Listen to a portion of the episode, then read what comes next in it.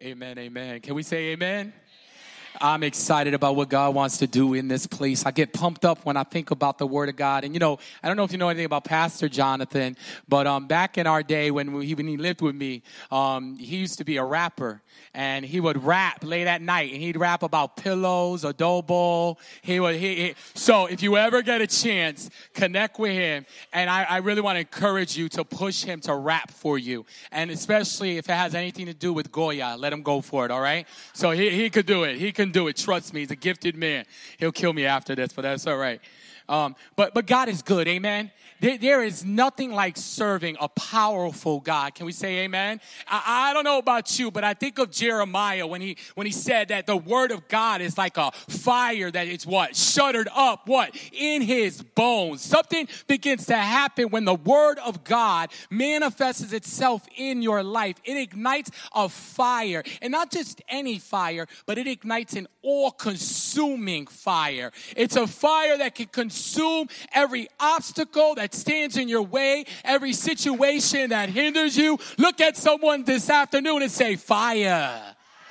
So listen real quick. I, go there because I'm a third grade teacher, if you don't know. So a lot of times, you know, my students like to fall asleep when I'm trying to teach math and I'm trying to teach reading. So a lot of times I will have them repeat things after me to make sure they are awake. And they're like, okay, this guy, I don't know where he's going with this next, but I better stay alert because he might call on me. So I won't call on you, but stay alert. Amen. Amen. So I'm so excited to be sharing on servanthood and really what it means to serve, what it really means to be developed and groomed into a, a disciple. I, I remember growing up, and I, I am a product of Bridgeport. And how many know that God has great work here to be done in Bridgeport? Can we say amen?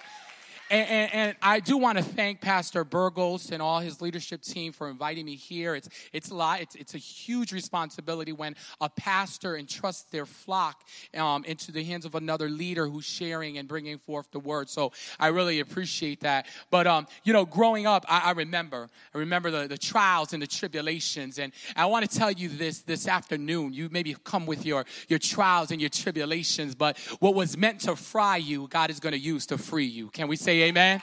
Listen to that. I'm going to say it again. What was meant to fry you, God is going to use to what? Free you. What was meant to destroy you, God is going to use to develop you. Listen, I'm going to say it again. Some of you came this afternoon with some things that were meant to fry you, but this afternoon, God is going to do a work that's going to free you. Some things came to destroy you, but God came to what? Develop you. So this afternoon, I want you to be empowered by the word of God. I want you to be be equipped and enlisted to do the greater work that He has in store for Citywide Church here in Bridgeport, Connecticut. Because God has called you to be a lighthouse. God has called you to be a pillar. God is positioning you. How many know position is critical?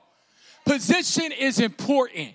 Sometimes, if you're listening to a radio station and you get out of that frequency, you lose the station that you were listening to because you are not in the same position. It is important that you position yourself in Christ this afternoon and the days that follow you because there is a frequency that's about to come your way that's going to ignite a passion like never before.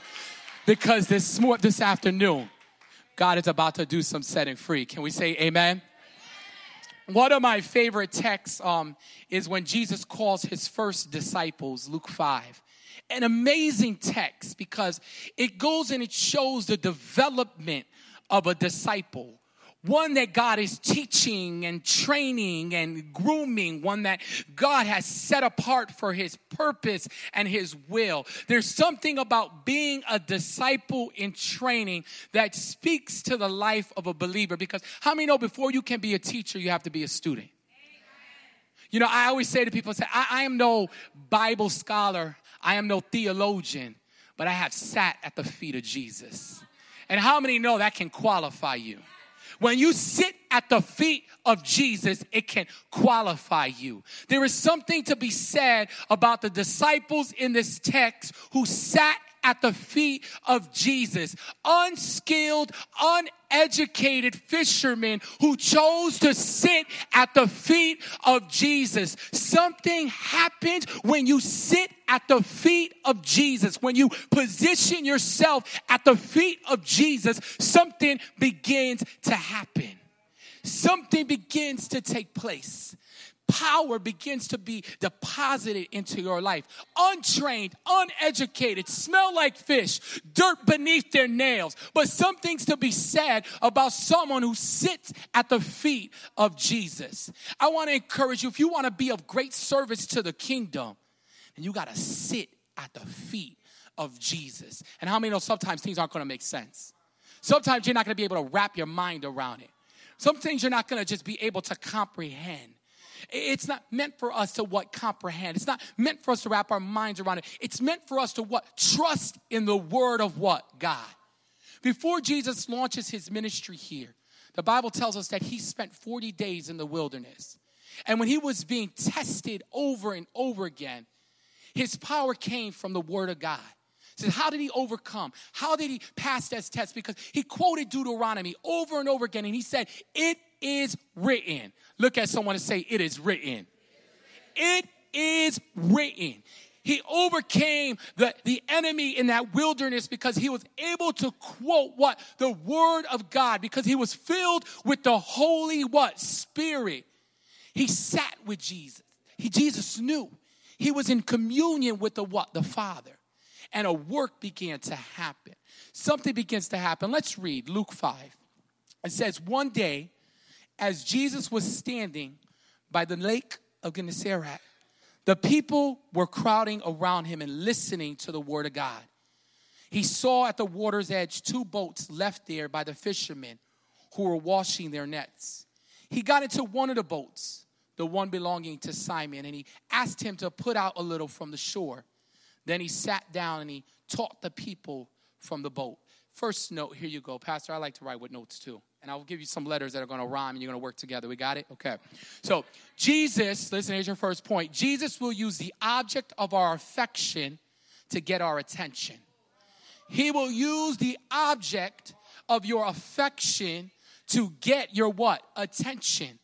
The disciples knew what it was to be fishermen and they knew how to use a boat. That was their object of affection. And Jesus takes this boat and he uses it as an opportunity to get their attention. The disciples were in a position to release whatever they were holding onto into Jesus' hands. And he says, This object of affection I'm going to use to get your attention.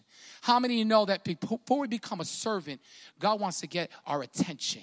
He, he's calling out to us. He's beckoning us to come to Him. He's beckoning us to hide in Him. He's beckoning us to seek Him. He's beckoning us to find Him. He's beckoning us to knock on the door so that that door will what? Be open. He wants to take the boats of our lives and use them as a pulpit.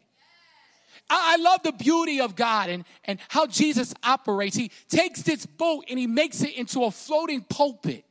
Is it? I mean, when you really think about it, I mean, talk about giftedness, talk about insight, talk about discernment, talk about wisdom. He doesn't push the people away, he doesn't reject them, even though they're pressing up against him. He takes a boat and he makes it into a floating pulpit. There are things in your life that God wants to take to speak volumes into the city of Bridgeport and all those who walk through the doors of Citywide Church.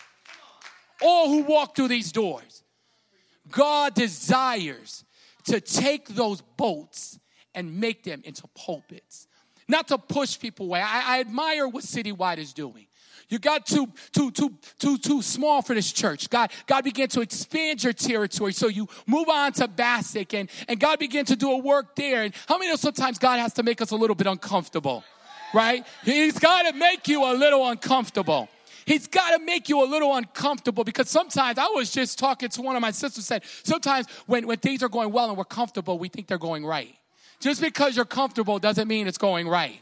You're just what? Comfortable. Sometimes you have to be made what? Uncomfortable.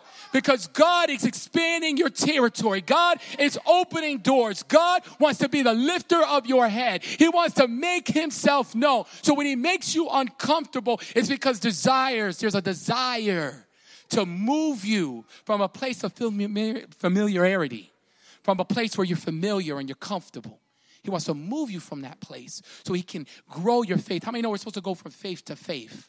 We're supposed to grow and develop. He, he got their attention. He took that boat. And how many know that the disciples could have had a million excuses? You know, I'm here and I'm tired. I've been toiling all night. I've been laboring all night. But they didn't run home. They didn't flee. When Jesus borrowed their boat, they sat and they listened. They didn't walk away. They didn't abandon what it was that he was saying. They didn't find a way. How many know people that are good for excuses? Right? The minute they're challenged, the minute they're put in a position to move, the minute that they're put in a, a, a, position to have to begin to operate within their calling, sometimes we come up with a million and one excuses. I've been toiling. Jesus says, I want you to go now. He goes, We meet, met on the shoreline, but now I want you to go into the what? Deep. Read on. I want you to go into the deep. How many to know that when Jesus meets you on the shorelines, he's always willing to go into the deep with you? And you know what the word for the deep means? Deep means in, in, in the Greek, it means fullness. Fullness. He said, I want you to go into the fullness of the Sea of Galilee. I want you to go deeper. I, I, I, met you on the shores, but I want you to now go deeper. It's not just enough to sit on the shorelines, but I, I want you to go deeper. And the beauty in this text, it doesn't say that Jesus got out of the boat. Jesus was still in the boat with them. He will go with you into the deep. Look at someone and say, He will go with you. He will go with you into the deep. He will go with you from the shores and he will go with you to the, to the depths in the Sea of Galilee. He will go with you. Listen, Citywide. He will go with you. There are going to be doors that are going to open that people aren't going to understand. There are going to be doors that are going to open that people can't comprehend. That doesn't minimize the work that God is doing in other churches because how many know God is doing a great work in many churches? Amen. And how many know that there are enough souls that need to be saved here in our city and beyond, that the work is not too little and not too few, that we can't all participate in expanding the kingdom of God? Amen. There is a work to be done.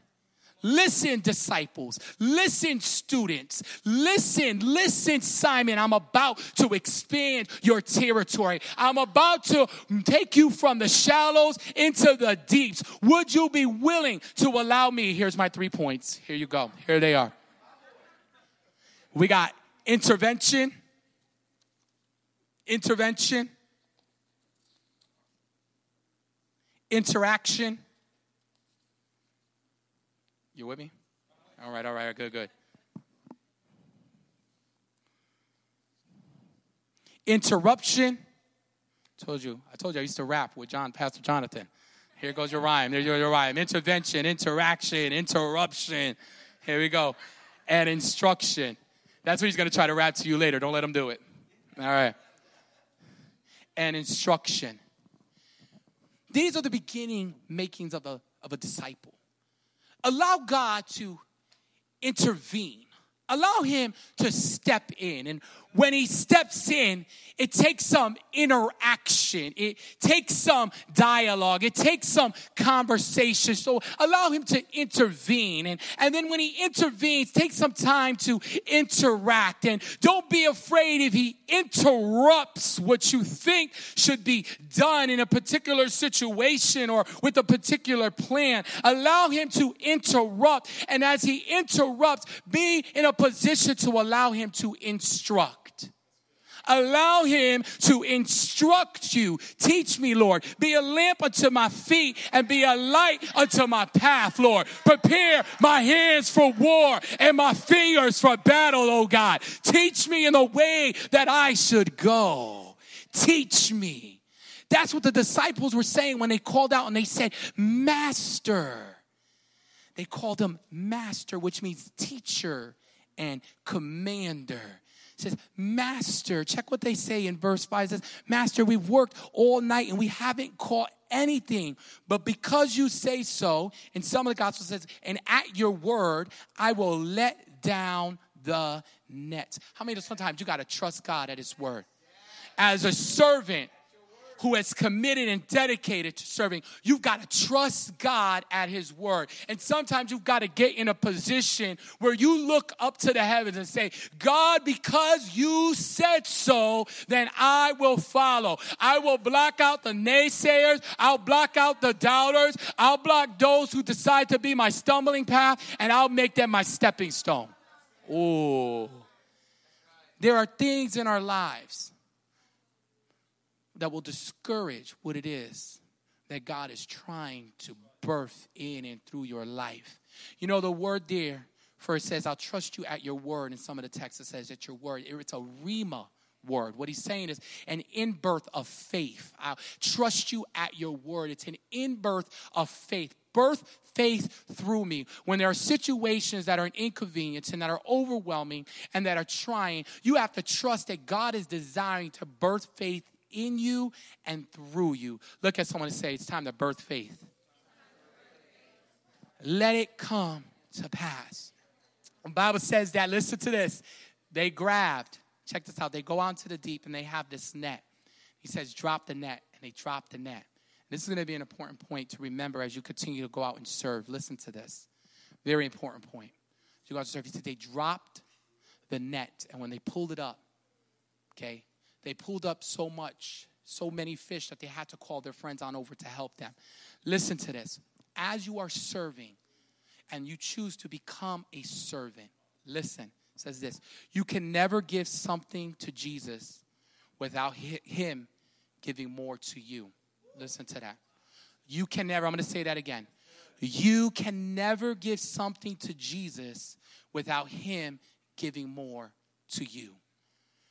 Because if we remember the beginning of the text, okay, Jesus borrows their boat and uses it as a floating pulpit. And he ministers to the people in the shallows. And now he takes the word that he is ministering and now wants to put legs to it. He says, Now we've talked about it. Now I want to be about it. Let me show you what it is that I can produce if you will trust me to take you out into the deep.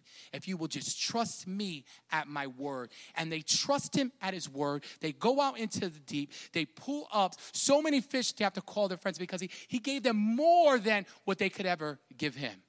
It is God's design and his desire okay? Because his storehouse never runs dry. He always has a ram in a bush. He desires to deposit so many great and awesome things to be able to give us life and life what? More abundantly. That is his desire. He says, Look at the miracle that I can perform. How many believe that God can perform a miracle here and now in this place? That God can raise the dead, that He can heal the sick, that, that, that He can expand our territories, that He can touch our families and move. But we've got to be in a position to become disciples and sit at the feet of the Master and allow Him to begin to teach us, even when we've been toiling, even when we're frustrated, even when we're broken, even when we're confused. If we would just position position ourselves in Jesus, God will set us up to receive the blessing that He has in store for us only if we'd be willing to what? Submit.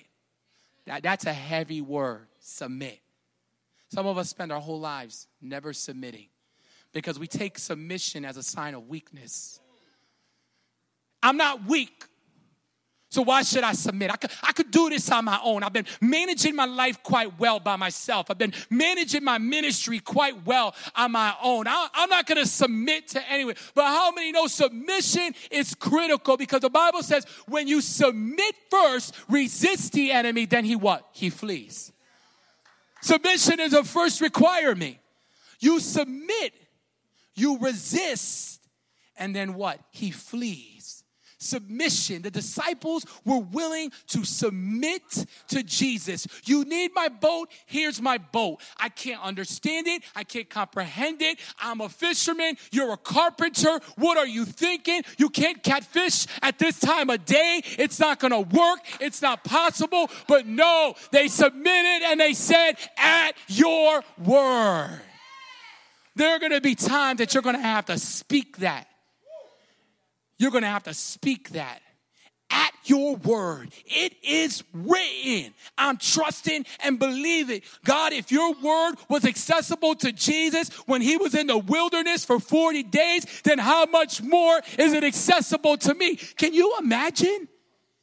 Jesus accessing the word of God and using it to combat the enemy. I don't know about you, but that's like fire from on high. I mean, I don't know about you, but it can only take God, uh-huh, to get you through 40 days of hunger. Let's say amen. Thank you. Preach it. Preach it. 40 minutes or forget it. It's already on. That's right, Pastor. You said it. Wow. Your church said amen. Relax, church. Relax. But it's true. It only can be God. There are situations that you are going to face as a servant of the Most High that you're only going to be able to look at and you're going to go, man, it only can be God. There was no way I could have got myself out of that.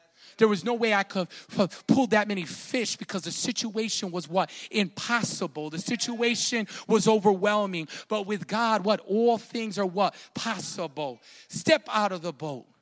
Trust God to do the miracle that what God wants to do. If we meet Jesus at the shore, he will go with us into the deep. Can we say amen? Fishing. Saying, God, give me instruction. He said, let down your nets. Let down. You know, he said let down, it means to loosen your nets.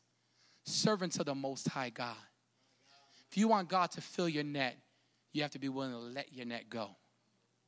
There's some things that we just hold on to because we're so afraid what's going to be done with it.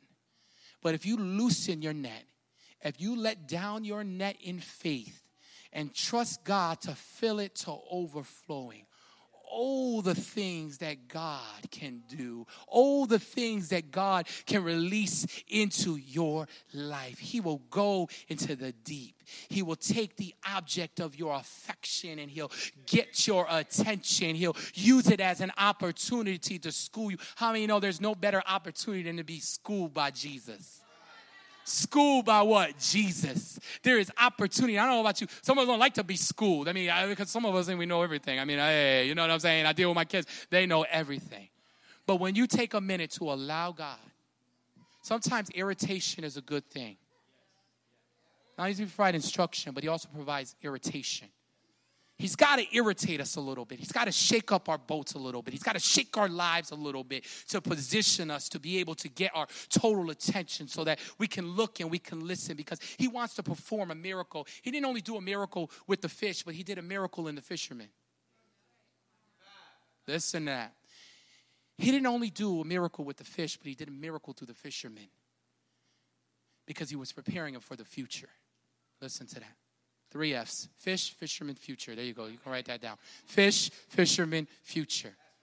So he only did a miracle with the fish, but he did a miracle with the fishermen because he was preparing them for the future. There's something I'm preparing you for, Simon. There's a reason I want to take your boat and use it as a floating pulpit.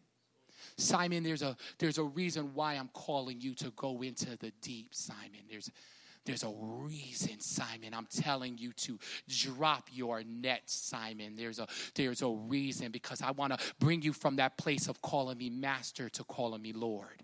Listen to that. Lord. You called me master. From, from this day forward, you're going to call me Lord. You say, well, what does that mean when he calls him Lord? Listen, and I'm going to tell you, write this down. This is just good for you to have.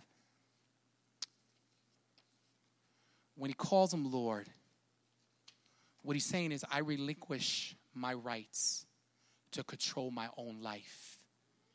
And you now, you now have the authority, the authority to own me. It's a, it's a word that means ownership. What he was saying is that I'm sold out for you. I desire for you to have ownership over me. It's no longer just commander and chief, but I give you the right to have ownership over me. I relinquish every thought and every ideology that I've ever hold onto. I relinquished it. I, I let it go because I desire to leave it all behind and now follow you. I'm at your feet, Jesus. It's a sign of supplication and adoration, God. It's a sign of total surrender. It's When he got out of the boat, the first thing he did was not count the fish, but he went right to the master's feet. Oh, the first thing he did was run right to the master and sit at his feet because there was a miracle being produced in the life of the fishermen.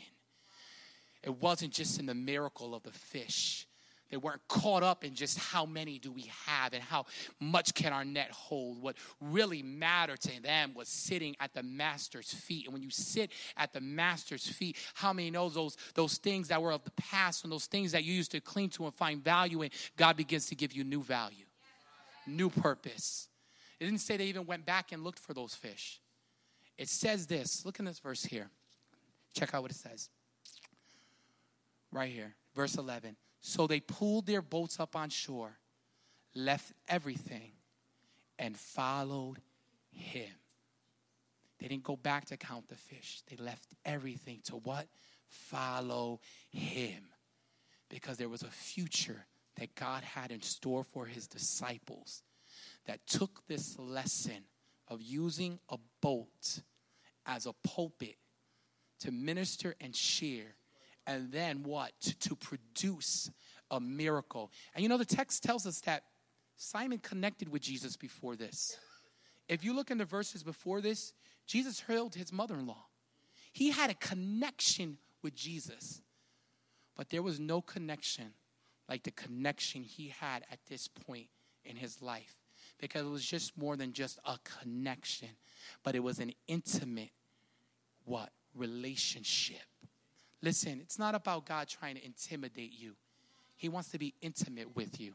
Listen to that and write this down. It's good. It's not that God wants to what? Intimidate you. God wants to be intimate with you. So, God, what are you doing taking my boat? What are you doing making me work longer hours than I had anticipated, God? I mean, don't you know, Jesus, that I'm tired? Don't you know that I smell? Don't you know that I stink? They didn't come up with a million and one excuses. They trusted him at his word. Listen, young people that are in here, because I work in a school and I know how tough it is. There are going to be some times you're going to really have to trust God at his word. Because when everything else seems normal and it's wrong and it's not right, you're going to have to lean upon the word of God and you're going to have to take him at his word and say, It is what? Written. It is written. It is written. It is written. I speak the word. I speak life. Listen, it's important. And you know, and I do speak life this afternoon. When you leave this place, because this is an epic journey, it's your epic conference because God is about to send you on an epic journey. And everything that the pastor has been preaching to this body is to prepare you for the journey that God has set before you. Everything that Jesus did with the disciples was prepare them for the journey that was set before them. Don't underestimate your training ground. Don't underestimate what God is doing in the here and the now. Sometimes we think that the real training is on the battlefield, but sometimes the real training is in the training room. How many know that's to be the truth? Don't underestimate what God is doing in the training room.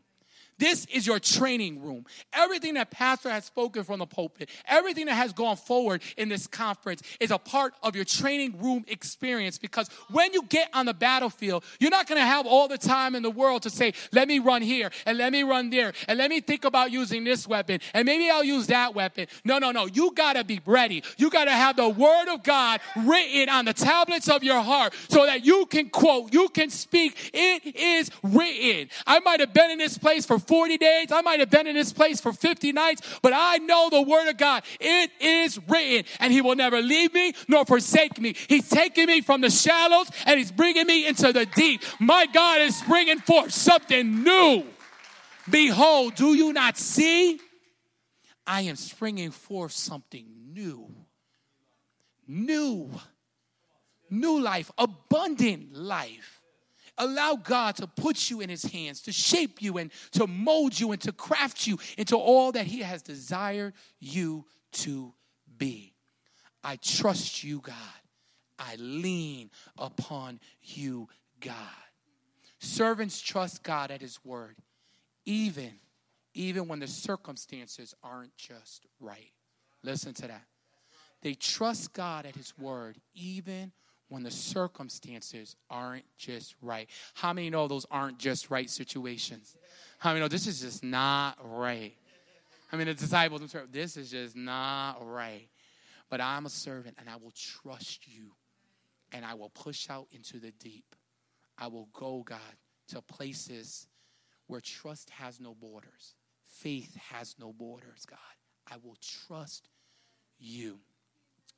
This is, I think, one of my favorite stories, and I'll share with you. I was reading a story not too long ago, and I know I have a few more minutes, and I'm blind even with glasses, so please, you might have to start throwing smoke signals up and stuff, okay?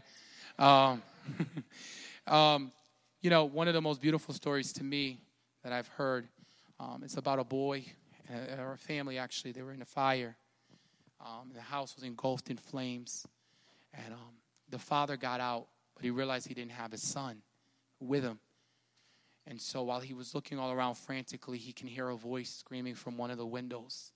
And when he looked up, he realized it was his son screaming from a window with smoke pouring out of it. The fire department arrives and he, he's crying, the boy and the father saying, I'm going to save you, son. I'm going to get you. And the boy screaming back, he goes, Daddy, the smoke is too thick. The fire is too hot. I can't get out of here. Save me, Daddy. And the father says, Just jump. And the son says, But daddy, I can't see you through all this smoke. And then the father says, But I can see you. How many of us know that no matter how thick the smoke is, God still sees you. Can we say amen to that? God still sees you. Sometimes the smoke is thick and the fire is hot. And sometimes you feel like you can't see your daddy, but your daddy can see you. I will close with this God is going to fill your nets, but don't get caught in the miraculous catch of the fish before you get caught up with sitting at the feet of the master. God has some powerful and amazing things in store. But take this from the story. When the disciples got out of the boat, they didn't run back to count the fish. They ran to the feet of the Savior and they called him Master before, but now they knew him as Lord. He wants to be Lord of your life. Can we say amen? God bless you.